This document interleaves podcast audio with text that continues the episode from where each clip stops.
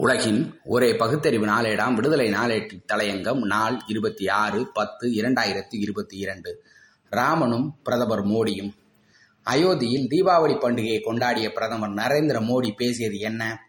ராமரின் சொற்கள் எண்ணங்கள் ஆட்சி என அனைத்தும் அனைவரையும் இணைத்து அனைவருக்குமான வளர்ச்சி என்ற கொள்கையை ஊக்குவிக்கிறது. தற்போதைய அரசின் கொள்கைகளுக்கு அடிப்படையாகவும் ராமரின் எண்ணங்களே உள்ளன.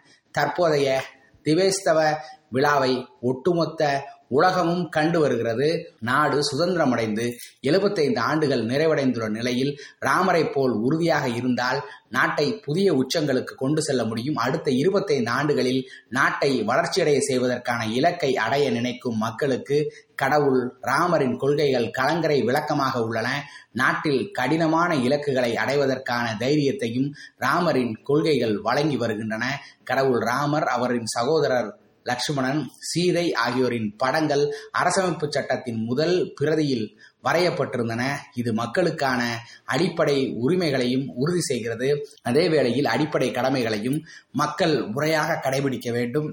அதுவே நாட்டில் ராமராஜ்யம் நிலவுவதை உறுதி செய்யும் ராமரிடம் இருந்து நாம் பல விஷயங்களை கற்றுக்கொள்ள வேண்டும் என்றார் அவர் என்று தினமணியில் இருபத்தி நான்கு பத்து இரண்டாயிரத்தி இருபத்தி இரண்டு பக்கம் ஏழில் உறுதியாகியுள்ளது. நாட்டில் ராமராஜ்யத்தை ஏற்படுத்துவோம் என்று கூறும் ஓர் ஆட்சியின் தலைவரிடமிருந்து இதைத்தான் எதிர்பார்க்க முடியும். மதச்சார்பற்ற அரசமைப்பு சட்டத்தின் மீது சத்திய பிரமாணம் எடுத்துக்கொண்டு ராமராஜ்யம் அமைப்போம் என்பதும் இந்து மதத்தின் அவதாரங்களில் ஒருவர் என்று கூறப்படும் ராமனை போற்றி துதிபாடுவதும் சட்ட விரோதம் என்று பாலபாடம் கூடவா ஒரு பிரதமருக்கு தெரியாது. ராமனுடைய பிறப்பே சாபத்திலிருந்து முளைக்கிறது என்பதே நல்ல எடுத்துக்காட்டு அல்லவே.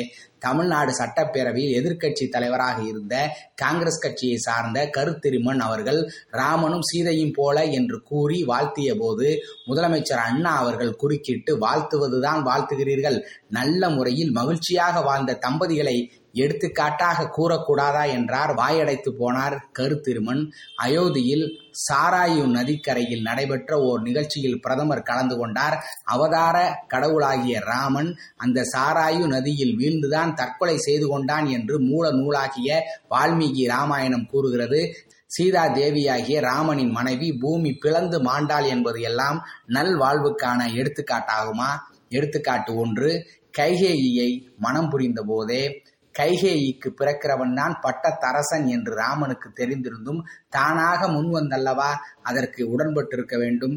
எல். கே. அத்வானி தான் பிரதமர் மூத்தவர் என்று தெரிந்திருந்தும் மோடி பிரதமர் ஆனது ஒத்துப்போகிறதல்லவா? எடுத்துக்காட்டு இரண்டு எந்த மடையனாவது தன் இஷ்டப்படியெல்லாம் நடந்து வரும் மகனை காட்டுக்கணிப்ப சம்மதிப்பானா என்று தம்பி லட்சுமணனிடம் புலம்பியிருக்கிறான் ராமன் என்று அயோத்தியா காண்டம் அறுபத்தி மூன்றாம் சருக்கத்தில் உள்ளது. எடுத்துக்காட்டு மூன்று மனைவி சீதையிடம் சதா சந்தேகமுடையவனாக இருக்கிறான் நெருப்பில் குளித்துவிட்டு வர சொல்கிறான். எடுத்துக்காட்டு நான்கு தமையனை கொள்ளச் செய்து ராஜ்யத்தை கைப்பற்ற வேண்டும் என்று கருதி துரோக சிந்தனையோடு வந்த சுக்ரீவன் விபீஷணன் ஆகிய துரோகிகளை தன் மன்னன் நண்பர்களாக்கி தனக்கு காரியம் ஆக வேண்டும் என்பதற்காக ராமன் நடந்து கொண்டவை உதாரணமான நற்செயல்கள் தானா எடுத்துக்காட்டு ஐந்து தனக்கு யாதொரு குற்றமும் புரியாத வாலியை சகோதர துரோகி சுக்ரீவனுக்காக மரத்தில் மறைந்திருந்து கொன்ற ராமன் வீரனா? கோலையா எடுத்துக்காட்டு ஆறு ராவணன் தங்கை சூர்பனகையின் மூக்கு முளைகளை அறுத்து ராமன் ஓர் கடவுள் அவதாரம் என்பதற்கு இலக்கணமா? எடுத்துக்காட்டு ஏழு தபசு செய்த சம்புவனை சூத்திரன் என்ற காரணத்திற்காக வர்ணாசிரம வெறியோடு வாளால் வெட்டி கொன்றதுதான் ராமனின் ஒழுக்க சீலமா? ராமன் அன்பானவன் என்பதற்கு அடையாளமா? பிஜேபி கூறும் ஒரே மதம் என்ற கூற்று சம்பூகவாத தவறு. பிஜேபி கூறும் ஒரே மதம் என்ற கூற்று சம்பூக வத அடிப்படையில்தானா?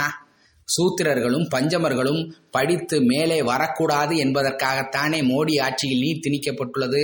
குலக்கல்வியை போதிக்கத்தானே தேசிய புதிய கல்வி என்ற ஒன்று திணிக்கப்படுகிறது. சமஸ்கிருதம் தேவ பாஷை என்பதற்காகத்தானே சமஸ்கிருதமும் அதன் குட்டியான ஹிந்தியும் திணிக்கப்படுகிறது. பிரதமர் மோடி தன்னை பிற்படுத்தப்பட்ட சமூகத்தை சேர்ந்தவராக சொல்லிக் கொள்கிறார். அவர் போற்றும் ராமன் நம்பும் வர்ணாசிரமப்படி பிற்படுத்தப்பட்ட சூத்திர மோடி நாடாள முடியுமா? ராமனைப் போல உறுதியாக இருந்தால் உச்சத்தை அடையலாம் என்று பிரதமர் பேசியதாக தினமணி ஏடு தலைப்பு கொடுத்துள்ளது.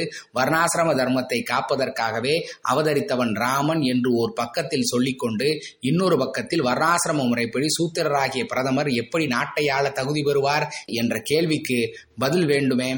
வடக்கே உள்ள ராம பக்தியை பயன்படுத்தி அரசியல் ஆதாயம் அடைவதுதான் பிரதமர் மோடியின் பேச்சில் பொதிந்திருக்கும் ராஜதந்திரமாகும். ராஜ தர்மத்தை காப்பாற்றுங்கள் என்று குஜராத் முதல் அமைச்சர் நரேந்திர மோடியை பார்த்து பிரதமர் ஏ பி வாஜ்பாயி சொன்னதுதான் நினைவுக்கு வருகிறது. நன்றி வணக்கம்.